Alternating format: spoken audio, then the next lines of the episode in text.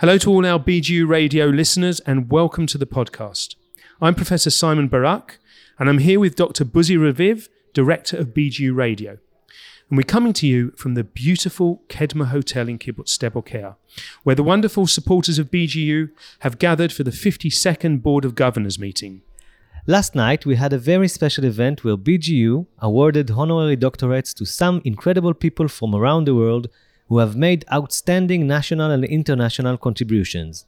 And we are very lucky to be able to talk to some of these remarkable people today on BG Radio. Take it from here, Simon. You're, you're listening to BGU Radio. We are very honoured to have with us Professor Louise Richardson, who is the current Vice Chancellor, which is equivalent to our BGU uh, president. She's the current vice chancellor of the University of Oxford in the UK.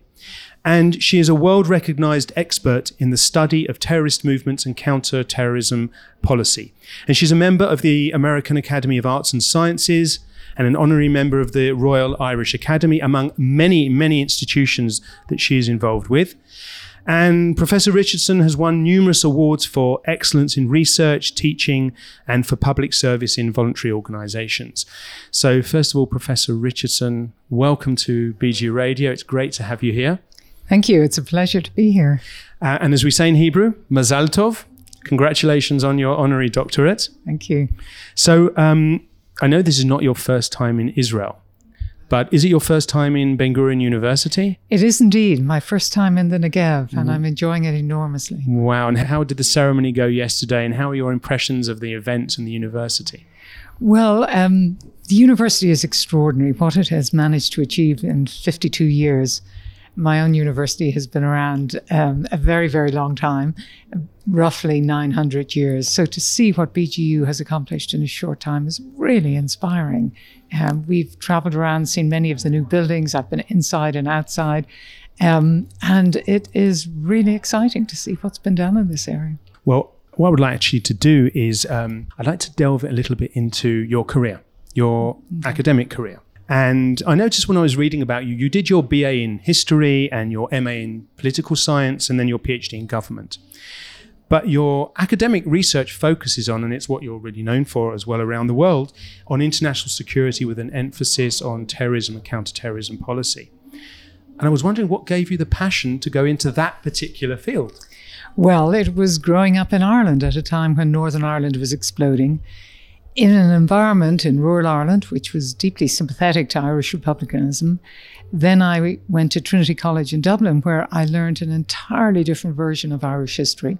So I became fascinated by how two sets of people, both well meaning people, occupying this tiny little island, could have diametrically opposed interpretations of, of their shared history. Um, I also when I went to America and started reading the literature on terrorism, saw all terrorists described as one dimensional bad guys and psychopaths. And I thought that was very unpersuasive. It was much more complicated than that. I'd seen people who joined the IRA, knew people who had joined the IRA. They didn't fit this image. Um, so it was really to try to understand why people who, in other parts of their lives, can be upstanding teachers, parents, members of society, and yet can opt to join an organization and commit atrocities that violate every ethical code in pursuit of a goal that, let's face it, the odds of their achieving are slim to none. You know, why do they do that? And what is it that terrorists are trying to achieve? So it was a lot of, I felt, fascinating questions that I felt the prevailing literature was pretty hopeless at, at answering. So I decided to go into this field. So, so that's a, that's that's a really interesting way way of looking at things, and um, obviously we don't have time to to really delve in. I'd love to interview you, you know, for for a long time. But what did you? I mean, what did you find? What what do you have any? Obviously, in a nutshell. Well, what it, does make people go into to commit these atrocities and normal people who would normally do? Well, uh, what um, well, to reduce a lot of work right. to a very short right. thing, I would say, at the risk of oversimplification, that the motives of terrorists are, are threefold. They're looking for revenge, for revenge for some atrocity they believe was visited on them or some group with which they identify. They're looking for renown or, or glory to redress the humiliation they, they feel that they have uh, suffered or a group with which they identify have suffered. And they're trying to provoke a reaction because terrorists are outnumbered. You know, nobody chooses to be a terrorist if they have a large base of support. Only people without a large base of support are terrorists. So they want to provoke a bigger reaction than uh, they want the psychological impact to be greater than the actual physical act. They want to provoke a big reaction because the bigger the reaction, the more important they become. So I think revenge, renown, and reaction are, are some of the three of the immediate motives of terrorists. On the other hand, you have these you know, uh, long-standing or underlying motives like political change, establishing a caliphate, eliminating capitalism, so on. But you have many other communities around the world who might feel the same, but don't necessarily go on that path to Absolutely. terror. So what what differentiate what would differentiate them who do go in and those who don't go in? Well, as I say, if you have a broad base of support and you want political change, you ad- adopt political methods. If you don't have enough political methods and you want to um, fight militarily, you can launch a, an irregular army or a guerrilla army. So, what's distinctive about terrorism? It's the deliberate targeting of non-combatants for a political purpose, and this is the piece that violates, as I say, every ethical code, no matter what religion or what have you that you have. And I don't think we entirely understand um, how and why people do that. They certainly dehumanize the other. Um, they don't kill individuals because they're an individual by and large. That's more like a political assassination. But they kill people as representatives of, of some broader group. The way I, I like to describe this is if, if somebody came into a classroom and shot me because they flunked out of Oxford last year. It wouldn't matter how terrorized everybody in that lecture theatre was. That wouldn't be a terrorist act because the point was to get me. On the other hand, if somebody um, threw a grenade or a bomb or whatever into that entire lecture theatre or, and blew us all up because they felt we represented a, a corrupt bureaucracy and illicit society, uh, um, whether they killed us or people sitting in another lecture theatre having a lecture on plant biology, Right. it wouldn't matter. It wasn't the individuals that mattered. So they they picked targets uh, at, at random or as representatives of them. A broader group, and of course, the more random the target, the more powerful the impact. Because if nobody is selected, nobody is safe. Right. So I, I know that you have connections in Israel. I watched your, your movie yesterday. Um, how how is your how have your connections in Israel or the terrorism and counterterrorism policy in our part of the world um, affected your views on terrorism? Is every terrorist uh, or every conflict is not the same? So how, how has that affected your views? Well, the first point, in the interest of full disclosure, since I've started running universities, I haven't been working in the field of terrorism.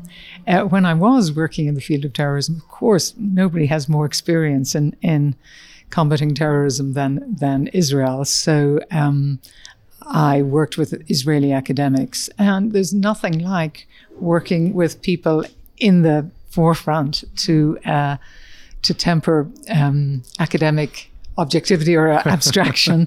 I learned a great deal uh, from them. And indeed, when I was teaching at Harvard, I often had uh, Israelis in my classes, Israelis who would uh, come over for graduate work and, and take my classes, and, and certainly learned a lot from them too. Well, I want to move on because we don't have a, a lot of time. I want to move on to another subject. Um, and it's, I suppose, it's a subject that we all hope will become so normal one day that we never have to speak about it again. And uh, when I was looking again uh, at your bio, um, one of the awards you received was the Emily Winifred Dixon Award from the Royal College of the Surgeon of Ireland, which recognises women who have made outstanding uh, contributions in their field. And connected to that, when I was reading your bio online, something really chimed with me. And this is that when you were the first principal of the University of St Andrews in, in Scotland, you were, unlike your male previous male principals, you were not granted honorary membership of the Royal Ancient Golf Club, which is only male. And it chimed with me because I grew up in England right next to a golf club that wouldn't let Jews in. They always had a nice long waiting, never ending waiting list. And it chimed with me for another reason. You were at UCLA, I was at UCLA as well. Mm. And my I was very fortunate to have an amazing postdoc supervisor called Professor Elaine Tobin, who was a real pioneer in women in science and told terrible stories of discrimination that she faced in the 70s and 80s. And so, my question to you is um, Did you ever encounter difficulties, even from childhood onwards at school, going into an academic career, any executive positions? What difficulties did you face as a woman in, in, in, in, in, in, in academia? It would probably take an hour and a half to answer that question. So. but you know, I prefer not to focus on all these slights. Um, it's too easy to see yourself as a victim. I think things come out in the wash. There have been periods in my career where I'm sure the fact that I was a woman was an advantage. So, yes, I had all many many uh, stories to tell, but I, I, prefer not to focus on them. I think over time, uh, I uh, I think they're more and more rare that um, that women have those experiences. I'm, I'm not saying yet that we have a, an entirely level playing field, and I think all we need for women to succeed actually is a level playing field. But as long as women bear the brunt of childbearing and that careers are such that the key point in your career is in the 20s and 30s when you have to combine a career with childbearing and women disproportionately bear the weight of childbearing, they are disadvantaged. So they're the systemic things uh, that need to change. And, you know, the antediluvian uh, characters who um, have those ideas about women, you know, they're, they're dying off. Well, that's good to hear.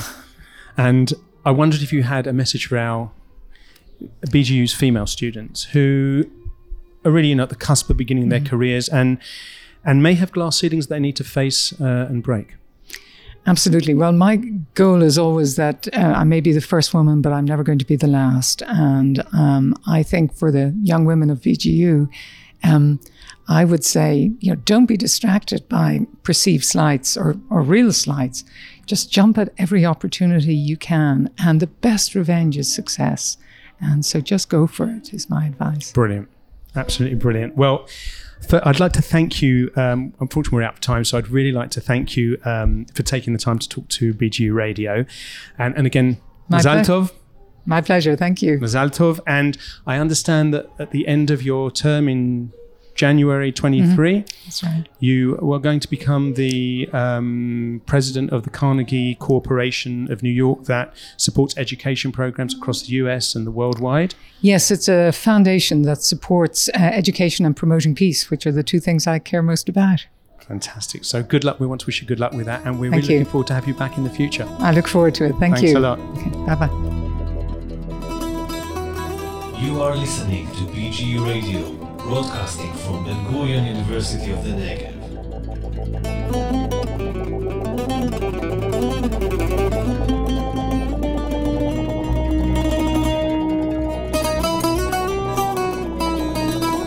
Well, I'm really excited and honoured to talk to our next guest, uh, our next honorary doctor, um, Rabbi Denise Eger. Um, who is the founding senior rabbi of Congregation Kol Ami in West Hollywood, California, and I think that if the word trailblazer could be embodied in an international Jewish leader, it would be Rabbi Eger. She was the first member of the LGBTQ plus community to serve as president of the Central Conference of American Rabbis, representing over 2,000 Reform rabbis. Uh, in addition to her numerous writings on Judaism and for the Jewish LGBTQ plus community, she is a real committed Zionist uh, and was a founding member of the board of Zioness, um, a progressive pro Israel advocacy organization. Now, her list of activism in both Jewish causes and causes for humanity as a whole um, is quite breathtaking. And I had a look yesterday online and I just didn't know which one to write down. and Rabbi, and I think it's no then surprise that um, Rabbi Eger has been named as one of the 50 most influential Jews and the number one LGBTQ clergy person in America. Rabbi Eger, after that introduction, welcome to BG Radio. I'm thrilled to be here. It's a great honor. And we're thrilled to have you. Uh, and of course, first of all, Mazal Tov on receiving your well deserved honorary doctorate. Thank you. It was a marvelous ceremony. I was going to ask you, how was that ceremony? It was, was, a little overwhelming, I have to say, but so impressive. All of the honorees and to um, to be celebrated by this university, which is an amazing place, as I've come to learn over the years. Not this is not my first time at BGU. I've visited a number of times in the past and trips to Israel, but um, to really now be a part of the Ben Gurion University family means so much to me and so much to my family. Well, I mean, that's I've got goosebumps going up my arms now. That's that's fantastic. So, you say this isn't your first time to the university. Do you have connections uh, in the university before, or did you?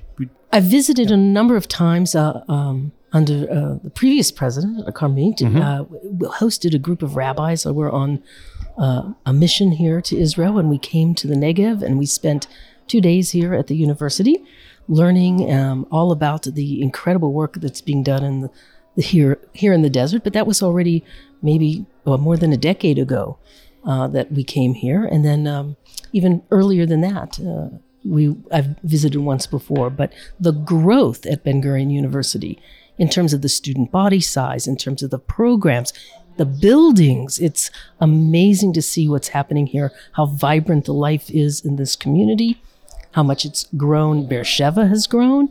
Um, very impressive and um, really a world class university. It's unbelievable. This is David Ben Gurion's vision. It is David Ben Gurion's Exactly. vision come to life. And, you know, for an American who grew up in a very Zionist house um, and has always, you know, should I be here? Should I not be here? Meaning here living in Israel and feeling, I have to be honest, a little bit of guilt about that.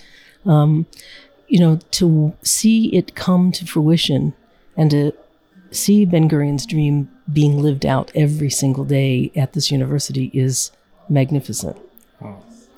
You know, it's interesting you say about feeling guilt. Okay, you know when I when I became a Zionist at 15, you know, you know when you're young, you become you're an extreme everything, and I thought everyone has to live in Israel. But as I've got sort of older and I've reflected on it, I think we need super strong Jewish communities abroad as well. I think that, that's an absolute right. So I don't think any guilt should be there at all. Yeah, I, I, I agree with you. I mean, this has been the story of the Jewish history, right? Yeah. Uh, once we were exiled to Babylonia, well, there was always an, a community. Some people never returned, uh, you know, after 40 years in Babylon. And that was always been the, the, the two dialectics in our tradition, right? So, um, but it does, but it does, eh, there is something about when you, when for, for me, as an American, when we landed in Israel on our trip here, especially have, having been shut down for two and a half years because of the coronavirus and not being able to make our trips, there is a special feeling of, oh, we're home. And, you know, you don't have to be a citizen here to have that feeling. Absolutely not. I mean, I know exactly the feeling you're talking about. Absolutely. Um, I want to talk a little bit about um, some of your activities. And I decided when I was looking through that I'm not going to. I'm going to touch on your activities that you've done, not just on behalf of Jews, but behalf on general uh, public uh, or general pe- people in general. And there are there are many, and so I decided I would focus on your work with HIV/AIDS people. And the reason I did, I thought about this is because I remember growing up in the 80s and uh, it was every night on, the, a bit like COVID now. It was. It It's a- was talked about all the time. And now we never hear about it, ever. So I wanted to ask you how much of a problem it still is in the world and also to hear about the activities that you have done with HIV AIDS people. I'm, gl- I'm glad you talk about this. Um, my career as a rabbi, I became a rabbi in 1988. I was ordained, got my smicha. And, you know, this was the height of the AIDS crisis. And I came to serve in a community that was deeply affected by HIV AIDS. I served as the rabbi of the first gay synagogue in the whole world. So, um, you know, and at 28 years old, people were, all I did was funerals. And most young rabbis, when they come out of seminary, you know, they're working with the kids in the school and they're working with the teenagers, they're doing weddings. I was doing funerals. You know, now today, the course of the disease is very different. We still don't have a vaccine. I want people to think about that. We have a vaccine for COVID, we have several vaccines for COVID. But 40 years later, for HIV AIDS, there still is no vaccine. There are treatments, but there is no vaccine. So we Why have do, you, why do you think this is? there's a lot of there's a lot of bureaucracies. There's a lot of um, lack of research dollars now going to HIV/AIDS And in fact, uh, much of some of the research that helped to develop the COVID vaccine so quickly was based upon research for HIV/AIDS. So um, today, HIV is a treatable disease in the sense that there are treatments for HIV, and of course, preventatives like PrEP is a drug that's used uh, to prevent HIV, and of course, safe sex and uh, good good practices. But um, so, but people still get HIV, and it is um, still something that um, people don't understand uh, that um, can affect your life. It's very much a disease of aging, and it affects the body as if you're much older than you are. So I still run a HIV support group in our synagogue. Um, monthly, we meet for Shabbat lunch. Uh, it's open to anybody. There's Jews and non-Jews that come, but um, you know, people still need support because, as you said, many people think it's over, and it's not over. Just for our listeners, um, what is the status of HIV uh, AIDS in the world? I mean, how prevalent is it still? Oh, it's still very prevalent. There's still millions of people that have uh, the HIV virus. And um, for some people, they don't have access to good drugs that help them to continue to suppress the, vac- uh, the HIV virus. Um, and so it's still very prevalent around the world. Well, um, we because we only have a, sort of, uh, a short amount of time, I want to move on to um, one more subject.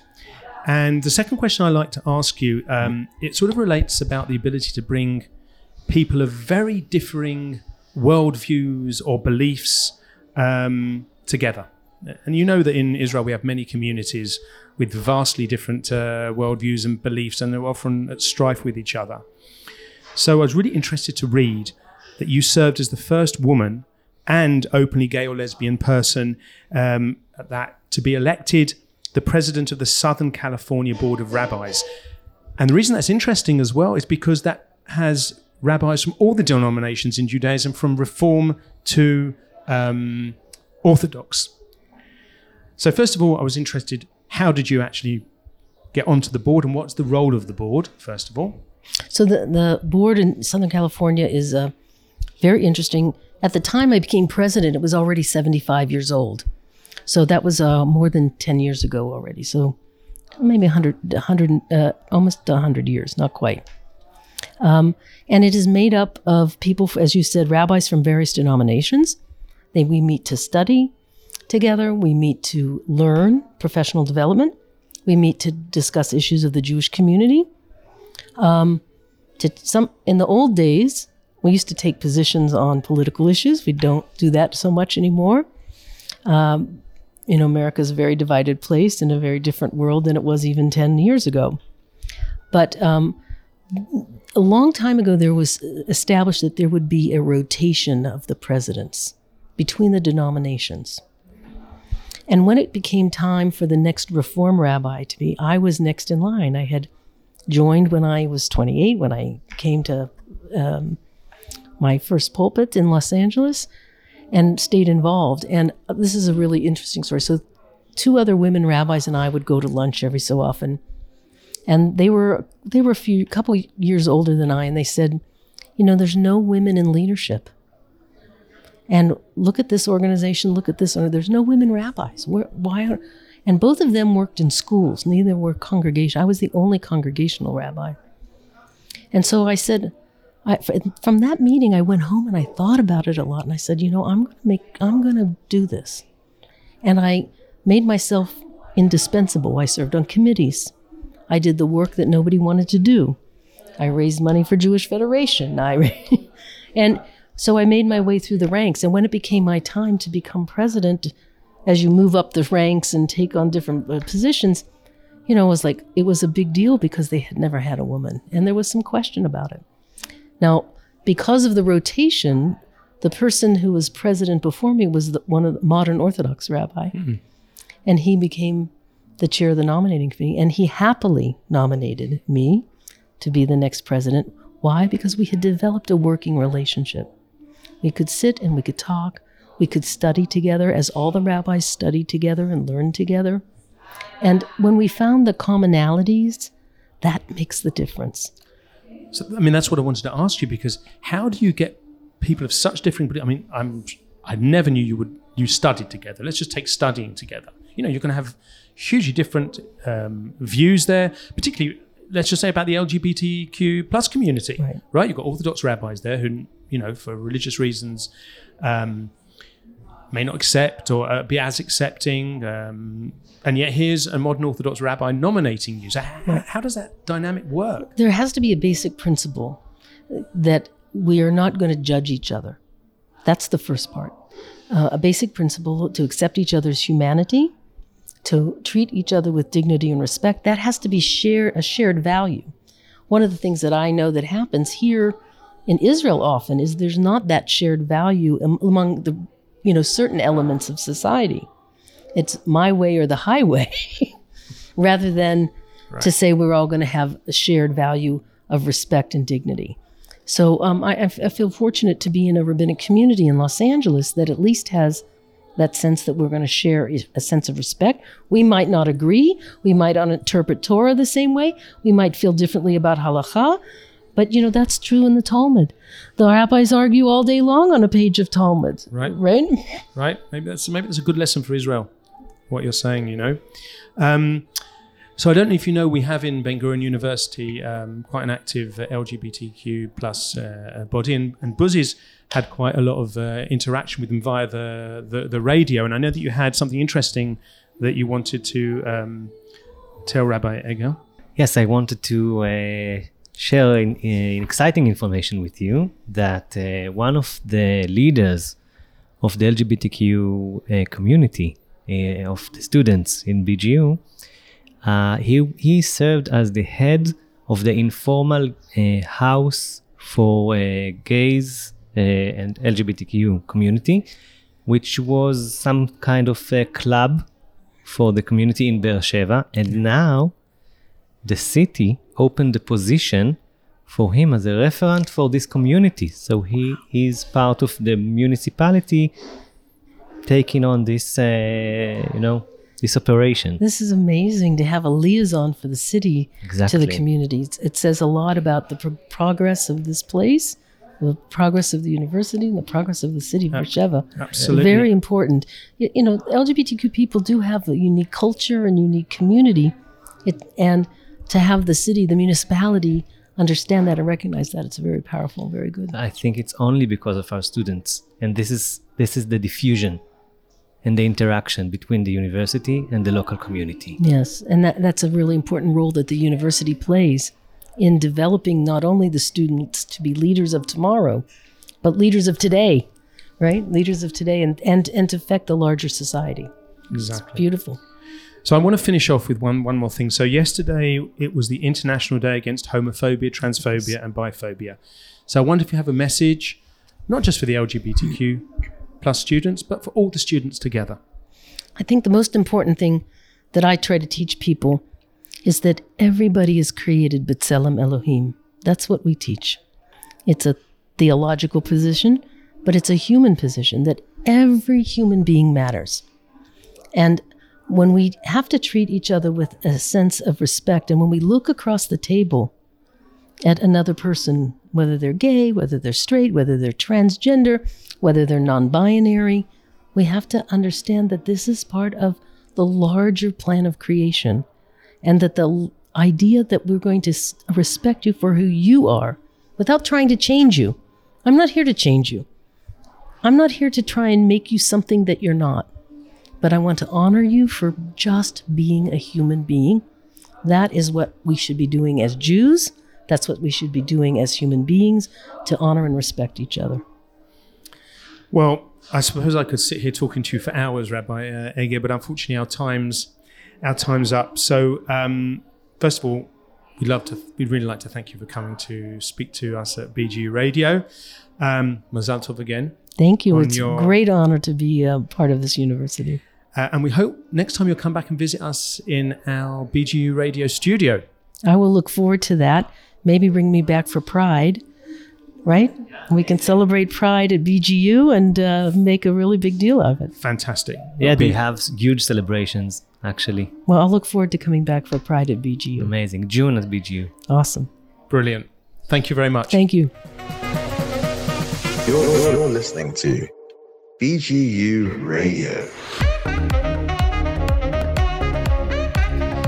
Wow, that's a great honor to be here with David Grossman. Can we compromise on pleasure? A pleasure, honor, everything all Okay. together. David Grossman, needless to say, but uh, you're a world renowned Israeli author. Uh, You won many prizes, among them the Israel Prize for Literature. And now you collected another prize, which is uh, being a honorary PhD of Ben Gurion University. A very dear award, yeah. How does it feel to receive such a prize? Uh, it's not the first time that I got doctorate, but here it's, it's really special. I don't know, maybe because of the environment, the desert that I deeply love, and because of the atmosphere that the University of Ben Gurion radiates, uh, kind of hunger, hunger to, to do more, to invent, to change. Uh, you feel it when you speak with the people here. I mean, there is some urgency about uh, about this place, and I, I like it. The spirit of uh, pioneerism. Yeah, yeah, yes, yes. Great. So I have a few questions for you that are really uh, interesting for me and I hope for our listeners as well. And one of them is related to something I saw yesterday in the movie they prepared on you for the honorary prize, uh, in which your kindergartner told you to tell a story to all the kids in the kindergarten.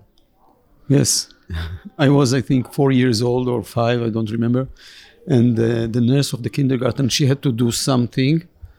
Uh, until now, I don't know what that was. And she put me on a little rock that was in the center of the kindergarten. And he- she gathered the children. And she said, David will tell you a story. And she disappeared. And so I had no choice. I was only four, abandoned by my nurse. And I started to tell a story, and I realized that children are listening and that there is some new light in their eyes. So I continued and continued. I think it was the first time that I understood uh, what can be achieved by literature. If you could tell her something today, maybe she listens to this uh, broadcast. What I would just you tell I her? can thank her and dedicate half of my roy- royalties to her. Amazing, amazing. So uh, if she hears that, she might uh, she might sue you. Yeah. okay, okay. So um, you're uh, very involved in the Society of Israel. You uh, take uh, some uh, speeches in public places from time to time, saying things about uh, politics. I don't want to go into that. But I do like to ask you about something that is happening now in Israel, and this is the reform in the high school matriculation. yeah. And uh, for those of you who don't know, they want to uh, exclude the humanities from the external uh, exams. Yeah. And I guess you have something to say about that. Yeah, of course, I will advocate uh, strengthening the humanities uh, studies. This is a way to understand ourselves in the world. Computers are important, physics is very important, all the other sciences are important, but not less important is to know who we are, what we are made of, the way we live, the way we describe our world, the way we hide from, my, from ourselves things that we are afraid to, to confront and to face. To you, you know through stories so many primal things and contents can surface and be formulated to us and I, I hate to think that there will be here generation or generations of people who will not know how to articulate their existential situation. They will not be able to give words to things that they feel. And if you don't have words to to describe something in the end you lose it. It's use it or lose it.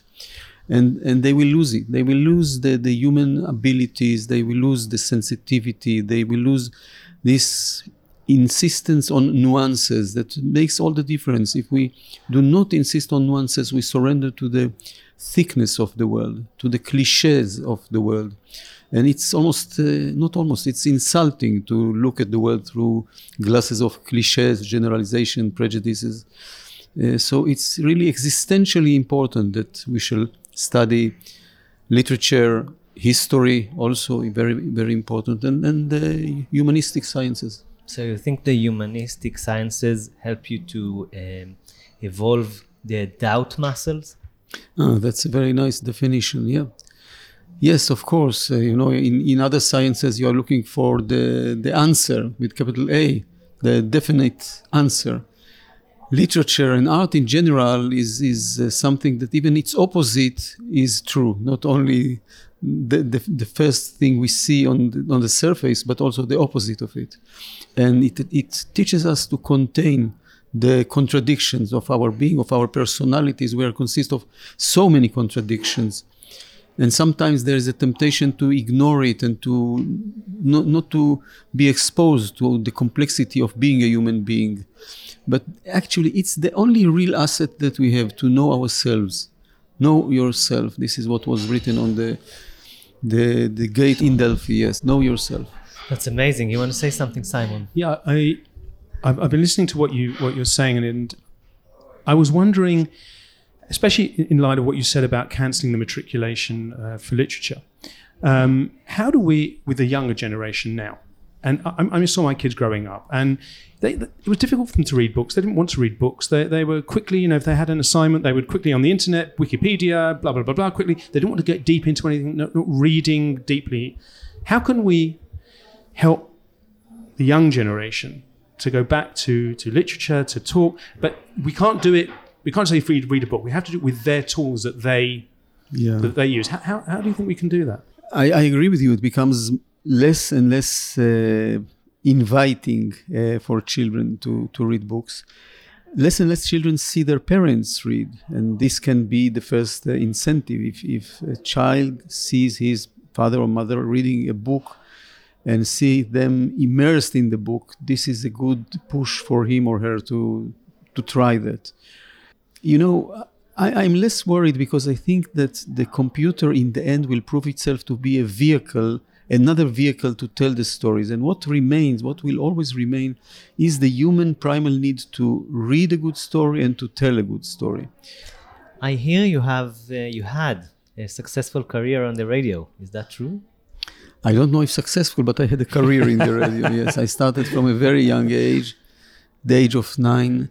There was a competition of knowledge uh, that was called Tovim Ashnaim, which glued all Israel to the to the radio sets. Uh, it was in 1962, three, and it was a competition of knowledge in different fields. And when I was very young, my father gave me to read the books of Shalom Aleichem, the genius humorist writer.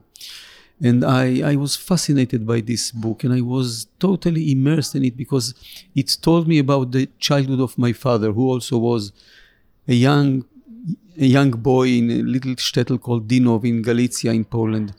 And I told my parents, uh, I want to go to be auditioned as they declared on the radio that there will be this competition about the writing of Shalom Aleichem. And they looked at me and said, You, you are a child, you are nine years old. And I, I went secretly and bought a postcard and I sent it to the radio. And some days later came an envelope with the stamp of the Israeli radio that, was governmental then. You know, it was as if David Ben Gurion himself, we are, we are talking in very close to him now.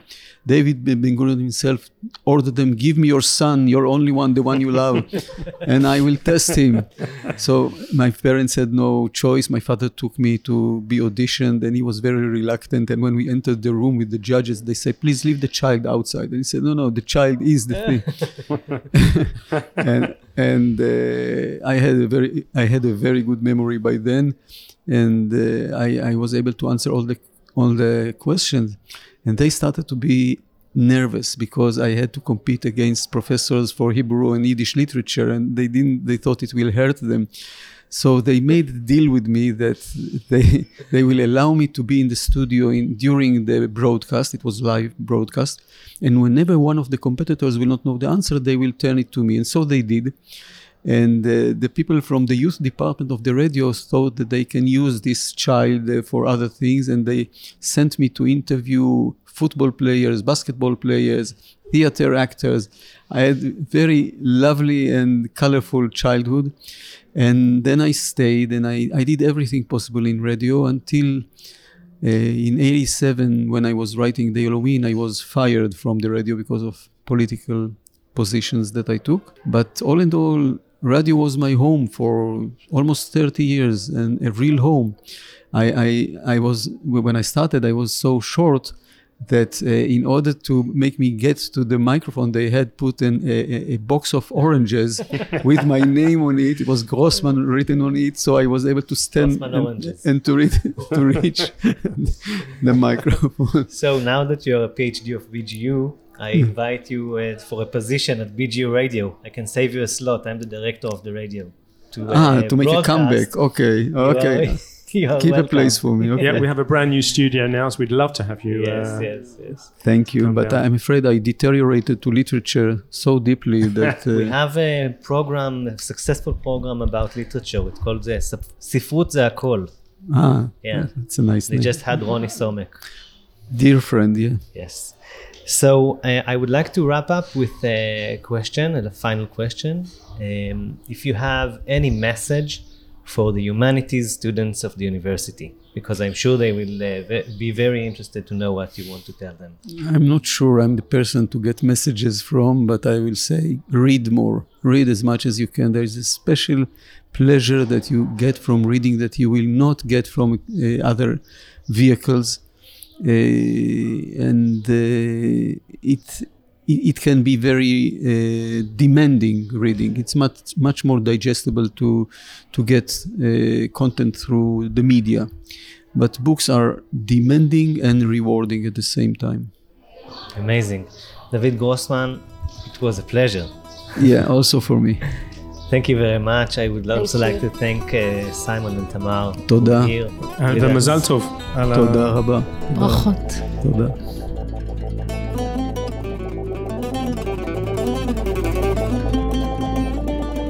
Well, that's it for today, and we would like to thank all our guests who came to speak to us and those honorary doctors who could not be with us. Mazal tov to you all. Thanks to Buzi, my partner in crime for this podcast. Thank you, Professor Simon Barak. And please go to our website at radio.bgu.ac.il for more great podcasts. Now I'm going to edit all this stuff. Good for you. Enjoy.